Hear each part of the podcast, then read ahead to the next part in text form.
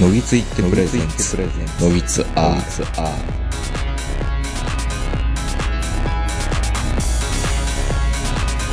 どうも皆さんこんばんは、東横名人です。本日も静岡県、えー、富士吉田市にあります、元っ腹キャンプ場よりお届けしております。お相手はいつものように東横名人と、今日も長野からこの人です。はい、坂本です。はい。ということで、今日は、一郎さんについて話したいんですけど、どうぞ。一郎さんってなんかこの前、なんか、電動に、電動入りしたんですかね？確か。メジャーの。メジャーの殿堂っていうよりは、うんあれはチームの殿堂だと思いますね。マリナーズのうん、そってことか。う。うん。あの、まあそういうメジャーの殿堂入りしたんですけど、メジャーじゃないけど、マリナーズのマリナーズかのまずは殿堂でしょうね。うんまあ、あの、もちろんあのメジャーの殿堂は、もうあの、全会一致でまじ間違いなく入るって言われてるんですけど、うんまだかな？引退してあの、10年とかなんかこう、あるんですよね。そうなんですね。うん。まあ、一郎さんがこう言っていて、うんこれちょっといろいろ考えさせられるなってことなんですよ。それ関心だけじゃなくてね。うんえー一郎と稲葉の対談で一郎は、うん最最短距離で上手になっても深みではないと言い、まあ、神戸地面の対戦相手からの質問に対して、合理的になるには無駄なことをたくさんしないとダメ言っており、うんそういえばこの間同業者とみたいな話をしたなと思い出した。この深みなんよなっていうことをツイートしている方がいました。まあ、一郎は合理的になるには無駄なことをたくさんしないとダメ。うん。手段の最適化を求める者は、目先の最適化を求めがちなので、長い目で見ると進歩がない。深いことを言ってるんですけど、うんだから、今ってう、ん。高校生が150キロビュンビュン投げる時代はい。じゃないですか。うんまあ、ダルビッシュ、よろしくですよ。うんあのー嫌っていう風土、動画とかもいっぱいノウハウとかもあるし、うん。寿司職人が3ヶ月で促成栽培できますみたいな。うん。あるじゃないですか。天ぷら揚げるのに10年かかるみたいなとか。まあ今パン屋になるのでもう6ヶ3月。ヶ月か言ってますよね。うん、専門学校とか行けばね、すぐにもうオープンできますよ、みたいな、ありますからね。だから、ああいう、ある意味、この言いか、言いっぷりって、うん。いや、やっぱ無駄なこといっぱいしてるから、うん。根性論みたいな話に聞こえなくもないんですよ。は、はいはい。その無駄なことをいっぱいやってるから、合理的になるありがたみっていうか、うん。ブーストがかかる部分がすごく理解する、体感できるっていうので、最短距離でやると、その深みがない。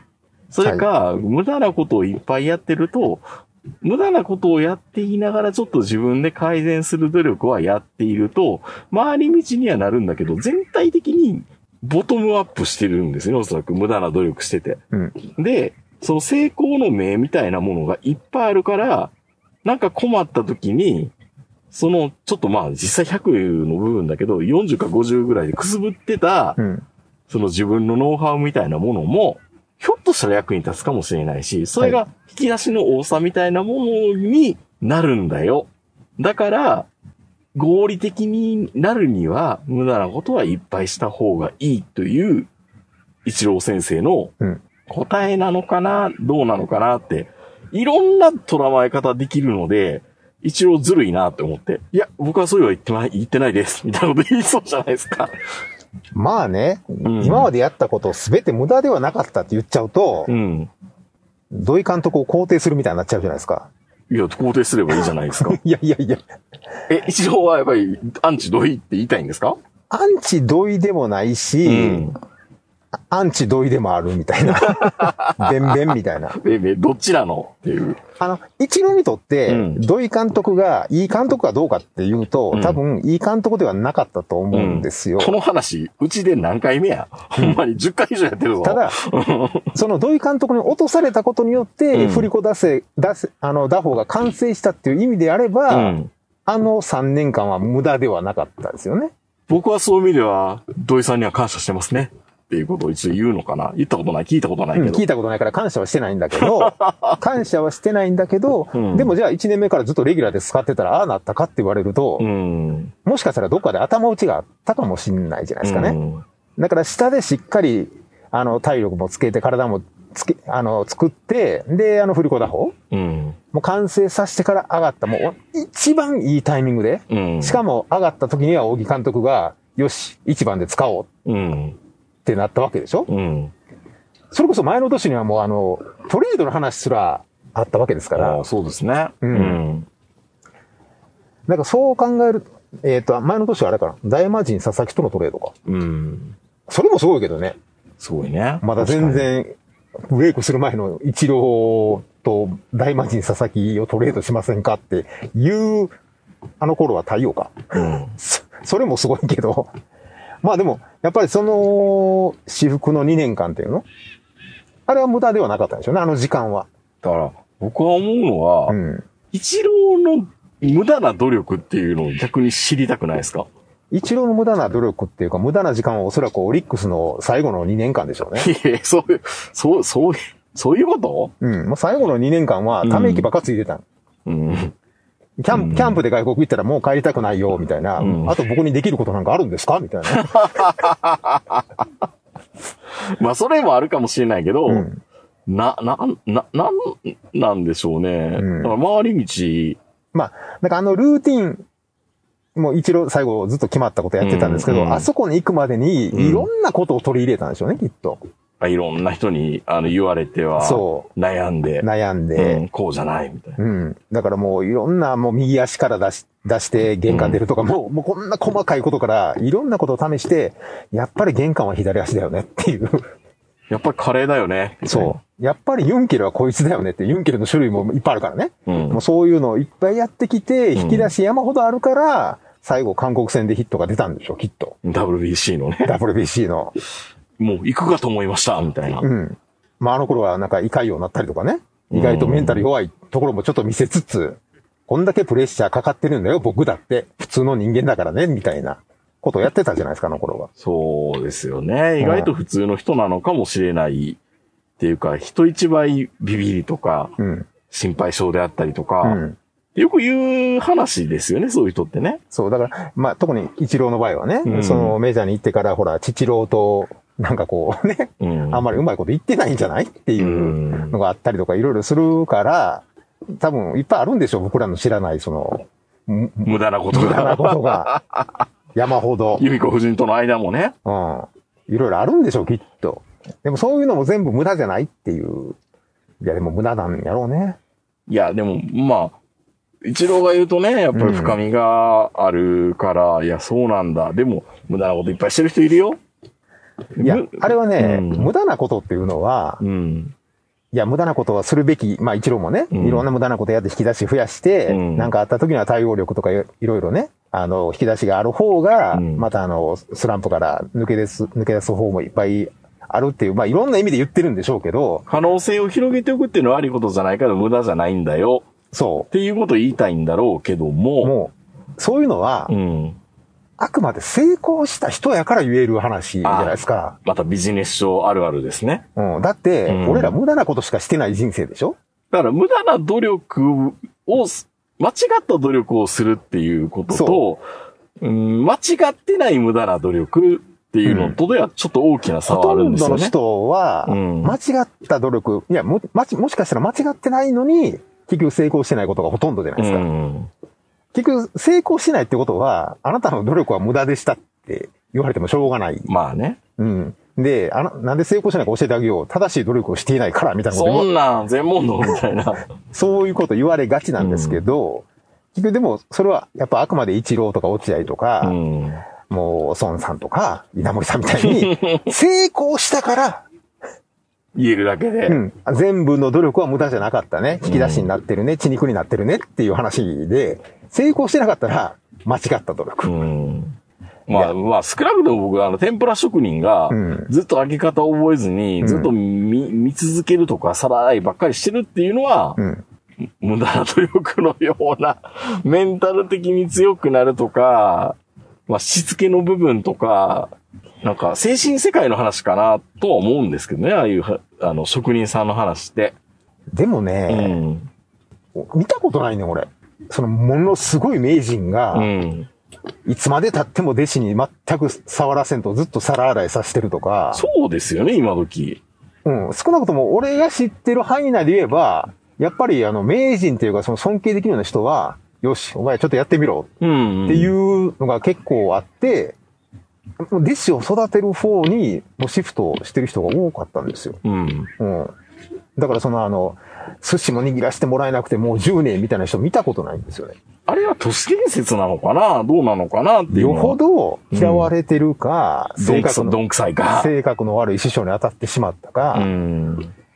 まあよく漫画とかもあるじゃないですか。うんフランス料理のところに弟子入りしたら、なんかあの、スープ舐めようと思ったら洗剤入れられたみたいな。いや、あるんでしょうけどね。うんあるんでしょうけど、それはきっと、意地悪な先輩に当たってるだけで、多分師匠はそんなことないうん。ですよ、きっとね。そうですねって。思いたいんですけど、うん。少なくとも会社で、お前には絶対教えねえみたいなやついないでしょ？いないですね。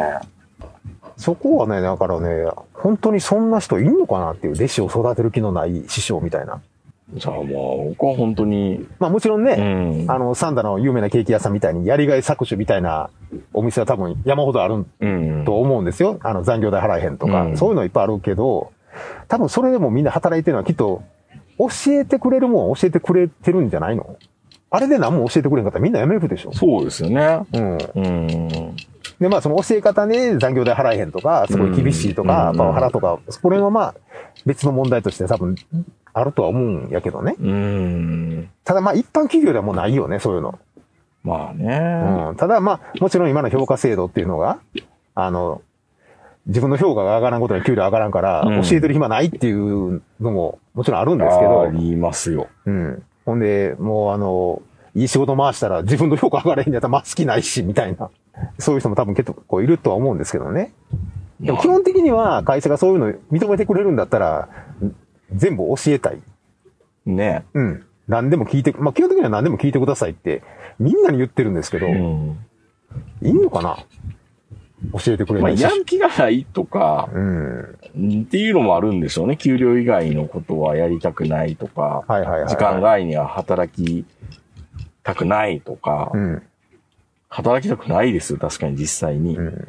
でもやらないとねっていうのもあるし、まあでも合理的になるには無駄なことをたくさんしないといけないっていう、これ綺麗事が、うん。今のね、あの、働いてる中でできんのかっていうと、まあ少なくとも法律とかあるから、無駄な努力やりにくいよね。成果上げにてないって言われるし。でそもそも、うん。その、無駄な努力ってあるのかなっていう。うん。まあ、明らかに間違ったことをやるって難しくないですか？まあね。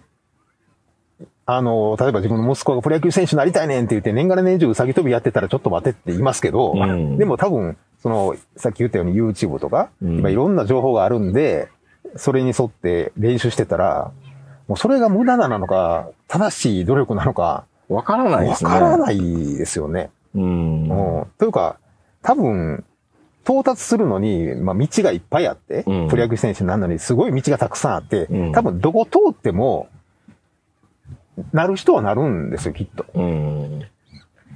だから、まあ、あの、富士山登るのに、山梨側から登ろうが、静岡側から登ろうが、頂上に着くじゃないですか。うん体力さえあれば。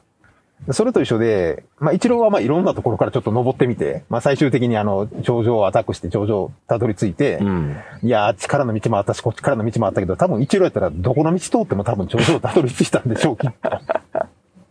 そういう人にとると、無駄なことなんてなかったねって、まあね。うん、なるけど、僕らもともと体力ないから、うん。どっから行こうが無理やし、5合目までバスで行っても無理っていう。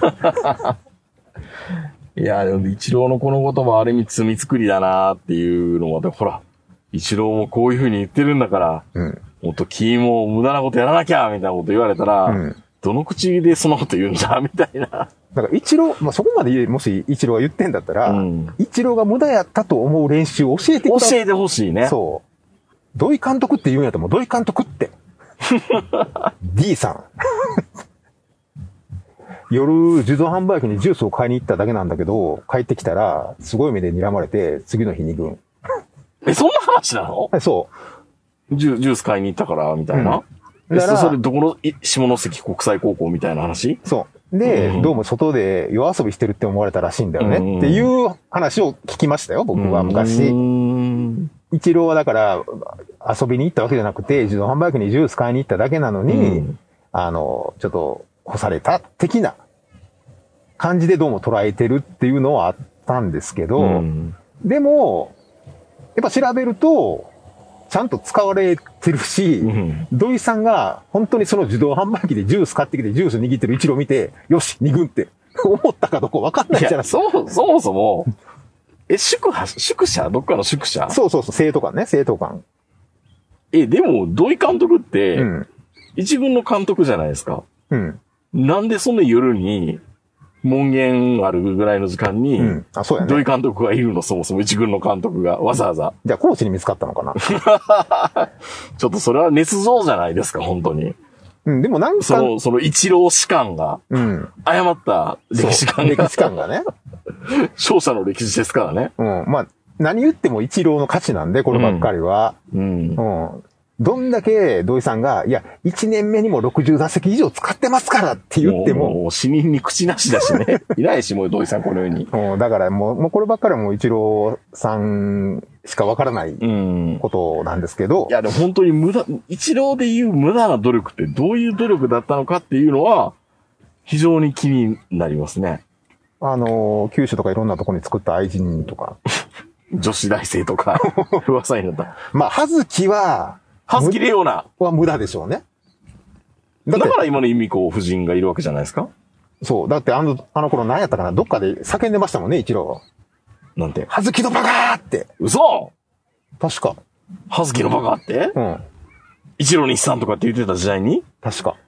まあそのなんか、キャンプかなんかで大声出す、なんか、あるじゃないですか。る。あるある。私は何とかしましたみたいな。うん。今年は頑張りたいと思いますみたいな。その時に、はずきのバカーって叫んでた記憶があんねんけど。嘘や、そんなん。俺の捏造。そのそれはね、誤った歴史観ですよ、また。一郎における。マジで？それは土井史観じゃないですか、多分。一郎あずきような。なんか出てきますか、ままあ、俺まあ、俺もね、もう最近あの、記憶力に全く自信がないから、ちょっと調べますけどね。あ、はずきりおなもね、うんあの、ハワイの寿司職人か何かと、年頃になって、年頃って。年頃って。どうなったのかな？まあ、まだお綺麗んでしょうね、はずきりおな。はずきさんは綺麗ですよ。ね。うん。はずきりょうなで、ん 調べたら、はずきりょうなさん更年期障害を告白っていう、なんか、いきなりなんかこの、じゃあもう、また、また、またその、もう、あの、病気告白系？うん。ポポリコレバトル？これこれバトルがいきなり出てきて、うん。ああ、俺の勘違いかな。誤った歴史観ですよ。そうか。うん言うそんな付き合ってる人のバカ野郎なんて。いやいや、あの、別れてから。別れてから？うん。別れてからか付き合ってたかどうかも分からへんよ。うん。うん、いいや。俺、なんかそういうのを一郎が叫んでたよううなん記憶があったんやけど、まあまあいいです、いいです。なるほどね。はい。うん。まあ、結局、一応はどこに向かってるんでしょうね。今？神戸地弁みたいな。今どこにも向かってないでしょ、もうえ、あのーお、マリ、マリナーズ、監督補佐特別なんとか、みたいな。あれ、あのー地位ってうん、名誉職じゃないですか。名誉職ですよ。一大年寄りじゃないですか。うん。はっきり言って一大年寄りっうて、ん。なんか、ごまかされた感があるやん。うん。まあまあ、外国籍のね。あうん。の、誰かに売ることもできへんし。年寄り株売れないし。うん。確か北の海も最初一大年寄りだったんですよね。うんあの、もう昭和の名横綱だって。うん。で、一大年寄りだったら嫌って言うぐらい、うん一大年寄りって別にあの、相撲取りからすると嬉しくもなんともないんだけど、うんでも一郎って、こんなことを用意してくれたらもう、やっぱりね、感激ですみたいな。うん。いや、騙されてんちゃうん、それっていう。まあ、わかんないんですけどね。あの、今の一郎のその、ポジションというか、ポストがどれだけ価値のあるものかっていうのが、うん。確かにあの、名人が言うように、どこに向かってんのかなめっちゃ気になるんですよ。うん、だって、最初の1回2回やったら、うんあの一郎が来てくれたって言ったら、どこの高校も感激するじゃないですか。僕今ずっと一郎がいろんな高校球児と触れ合ってるのを見て、うん。面白いなって思いますよね。でもあれも、うん。一周したら、また来たみたいなこと言われ、いやいやいやいやいやいや、言われまた来たっていうのと、うんまあ昨日のあのーね、和コ和コードのカップルよろしく、はいはいはい鳥人間と一緒で、うん。一郎？みたいなそうそうそうそう。感じになる時代も来るんですよ、多分。そう、だから、あの、鶴瓶と一緒にどっか行ってね、うんあの、みんなの前で、トゥルーラブ歌っても、若い人みんなキョトンとしてる、藤井フミヤとフか、ミヤがトゥルーラブ歌ってくれるんやでって話ですからね、僕らからしたら。そう。でも、うん高校生からすると、うん。何この人っていう感じの空気感。何この小袋のもっと小さい人みたいな。そうそう。だから、あれがね、本当にね、ま、あの、最初こそうん肯定的に捉えてくれるけど、うん。中には、うん。えー、村上の方がいいわっていう 高校生もいるだろうし、うん。で、な、ちょっとね、うん。僕はちょっとだけ、あの、この一郎のあの、こあの、高校巡礼物語、ちょはいはっとだけ引っかかるのは、い。うん。高松商業とか智弁和歌山とか、うん。一郎いらんやろっていう。そうね。うん。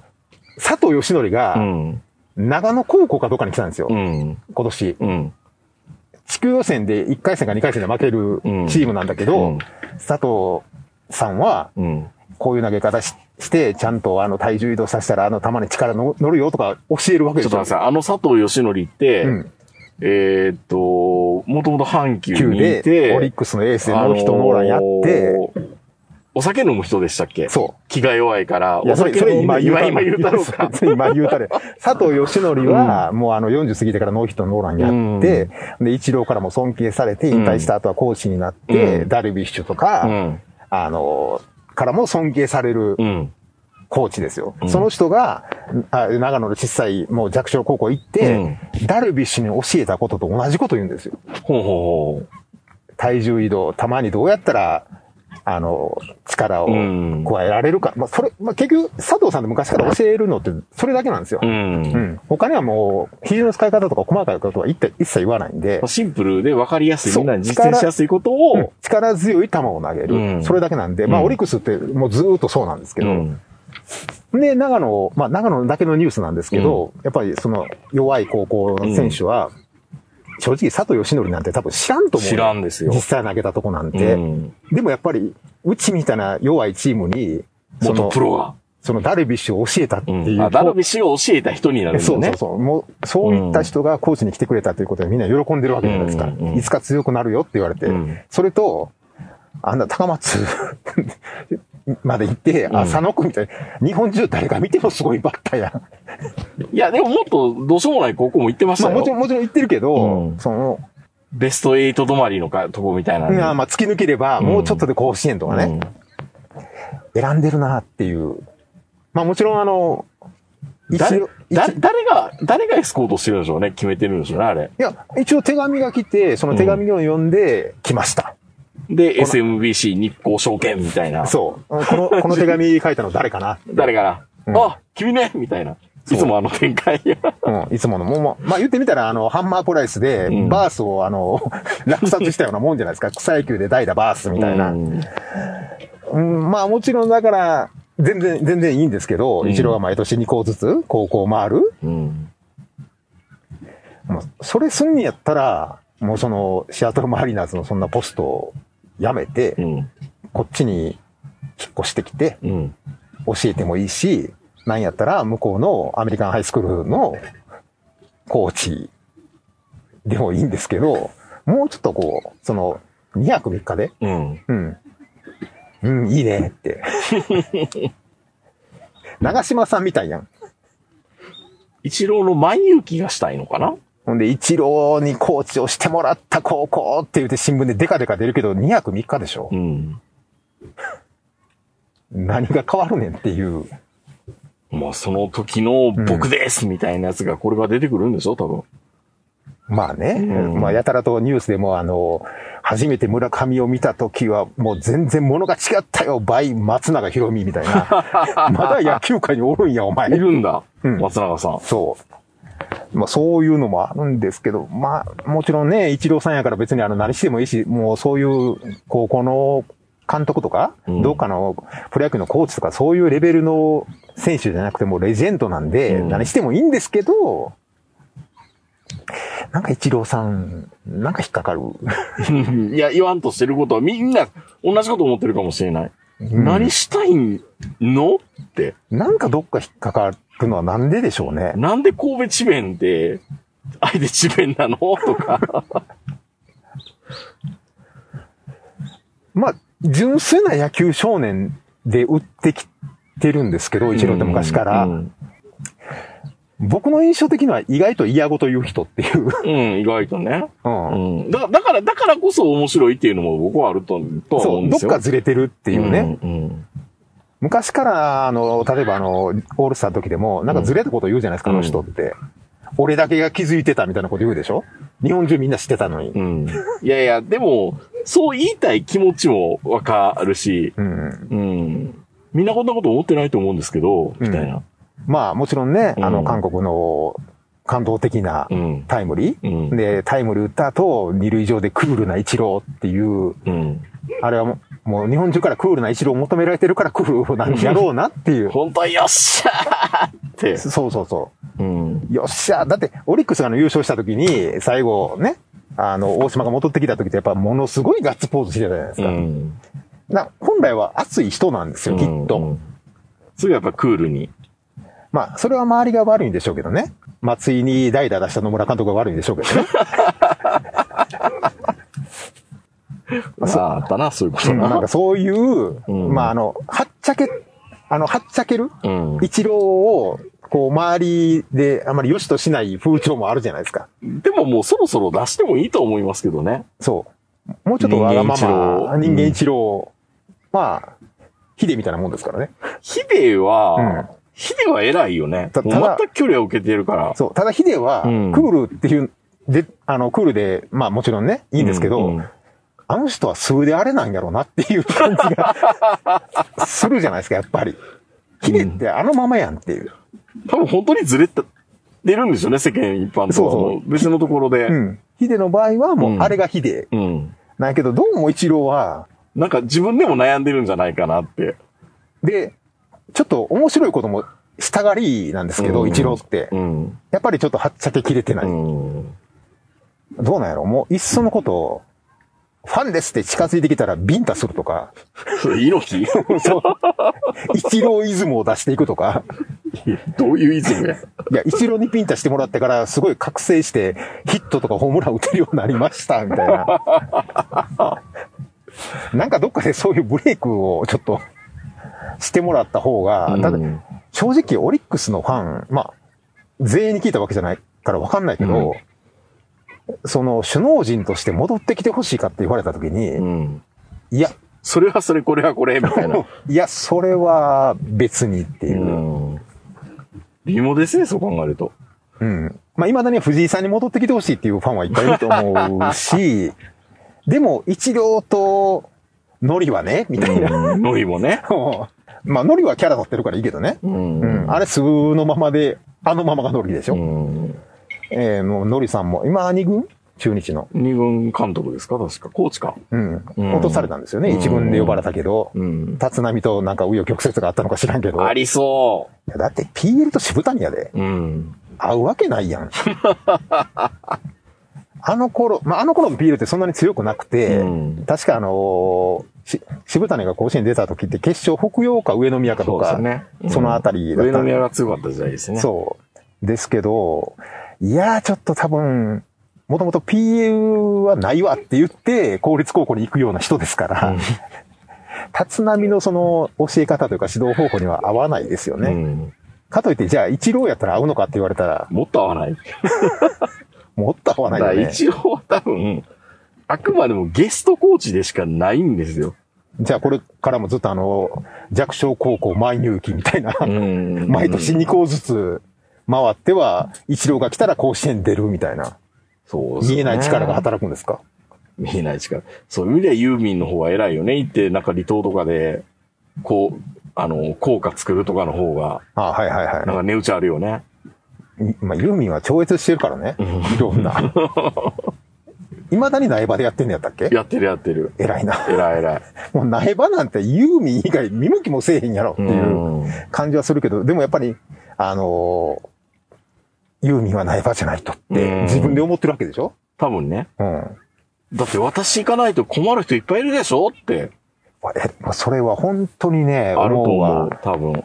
渡辺美里ももうちょっと西部球場でもう一回やってほしいなとか。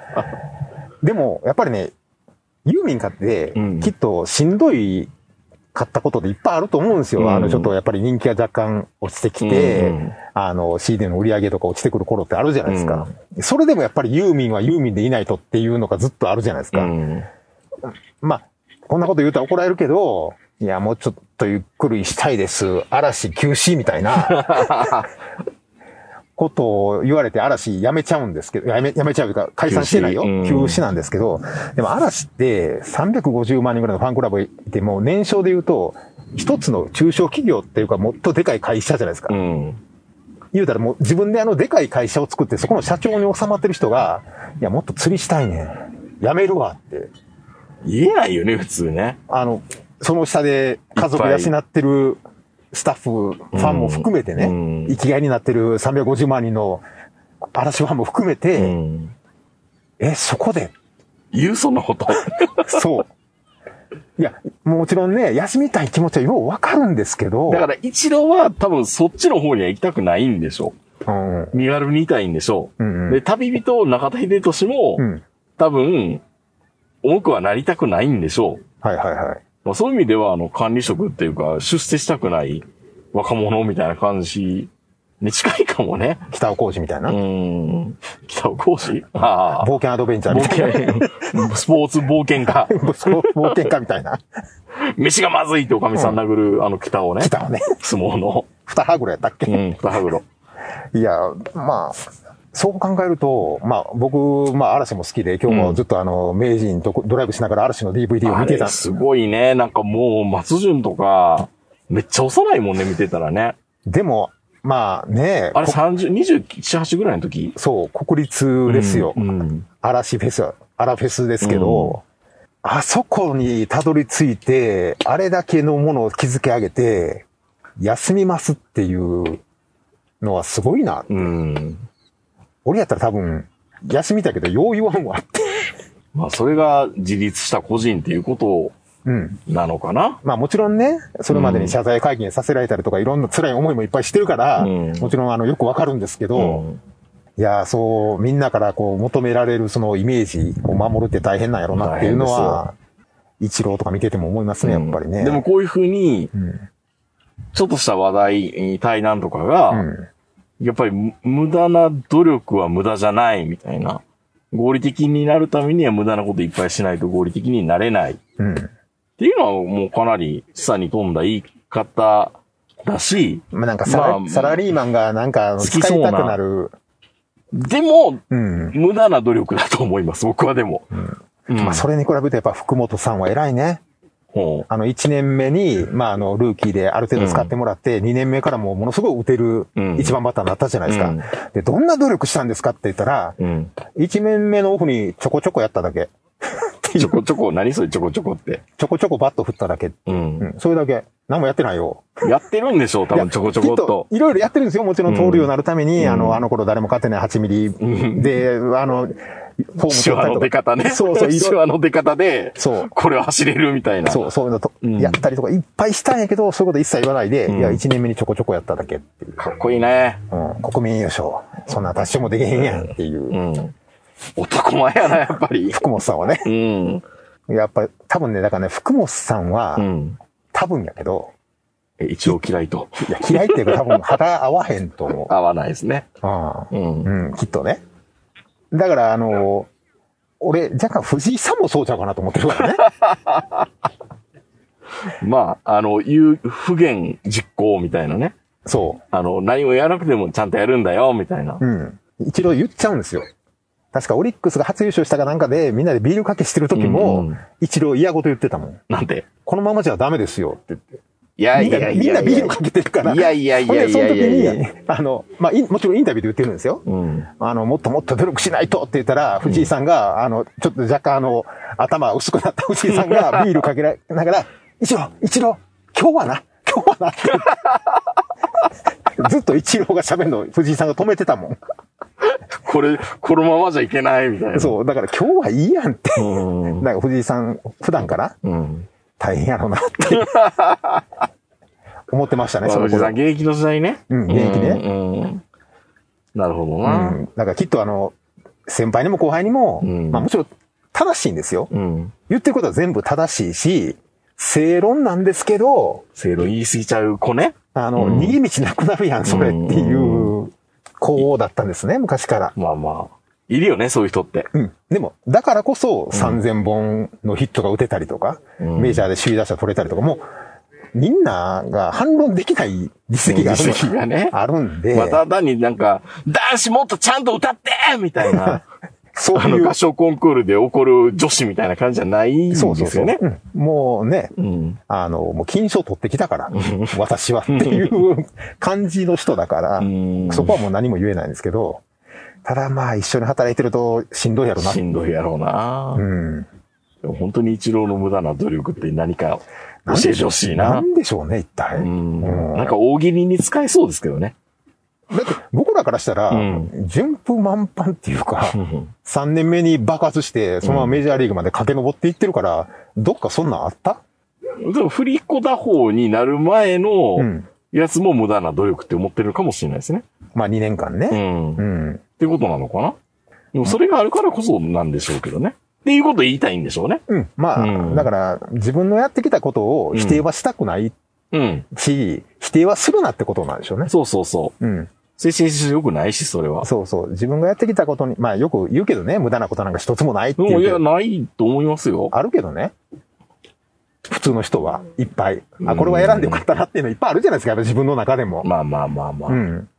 でも、成功すればまあまあ全部それは良くなるん良ですけど。くなるっていうのはありますけど。うん。でもまあ、基本的に、無駄、多分無駄なことはいっぱいやってるんだけど、でも、それも、いや、否定しない方がいいよってういう。ん。っていう教訓だったらまだいいな。うん。とっていうふう。にしときましょうよ。なんかね。うん。まあこれからあの、一郎がどんどんどんどんまた YouTube とかで、うん。あ、一郎チャンネル？一郎ちゃん、一郎チャンネルじゃないけど、日光証券のやつが出てくるじゃないですか、あとは。うん。うん、なんか女子高生と野球しました、みたいなのとか。キャッチボールとかね。うん。いや、ついつい見ちゃうんですよ、やっぱり。あ、見るの？見 る見る。一郎好きなの？何言うんやろ、この人、みたいなんて。一郎は本当に年の取り方難しいですよね。うん。一郎が出てきてカーツとか言うのもちょっとあんまり見たくもないし、ダルビッシュやっていいですけど、まあ、ダルビッシュの方がやっぱり人間らしいな、とは思いますけどね。うん。うん。ダルビッシュはダルビッシュで、まあいろいろ言うじゃないですか。うんこれは無駄とか、うん。結構言うけど、多分本当に思ってはるやろうし、うん自分はそれで成功してうまくいってるから、一郎はちょっとその中に裏見え隠れするから、ますますわからなくなる。う裏見え隠れ。まあ、そう見えちゃうんですようね。ん。あれは何なんでしょうね。なんなんでしょうね。うん独特のもんなのかな？うんだってやっぱり、ねえ、今後30年は、絶対にもう叶わないっていうような勝ち方をしますって言ってから、韓国からずっと恨まれてるじゃないですか。うん。まあ、余計なこといいなんで、ある意味、ある意味ちょっと加藤っぽいですよね。ものすごい実力の伴った加藤哲郎とそう。そう。うん言ってないけどね、言ってないけど、それに近いこと、ニュアンスと、結構、結構ニュアンス的にはそういうこと言ってますよ。ニュアンス的にはもうバンバン言ってるんですけど、うんだからものすごい実力のある加藤哲郎。いや、加藤哲郎さんもあの年は ロッテは、巨人はロッテより弱い。そう。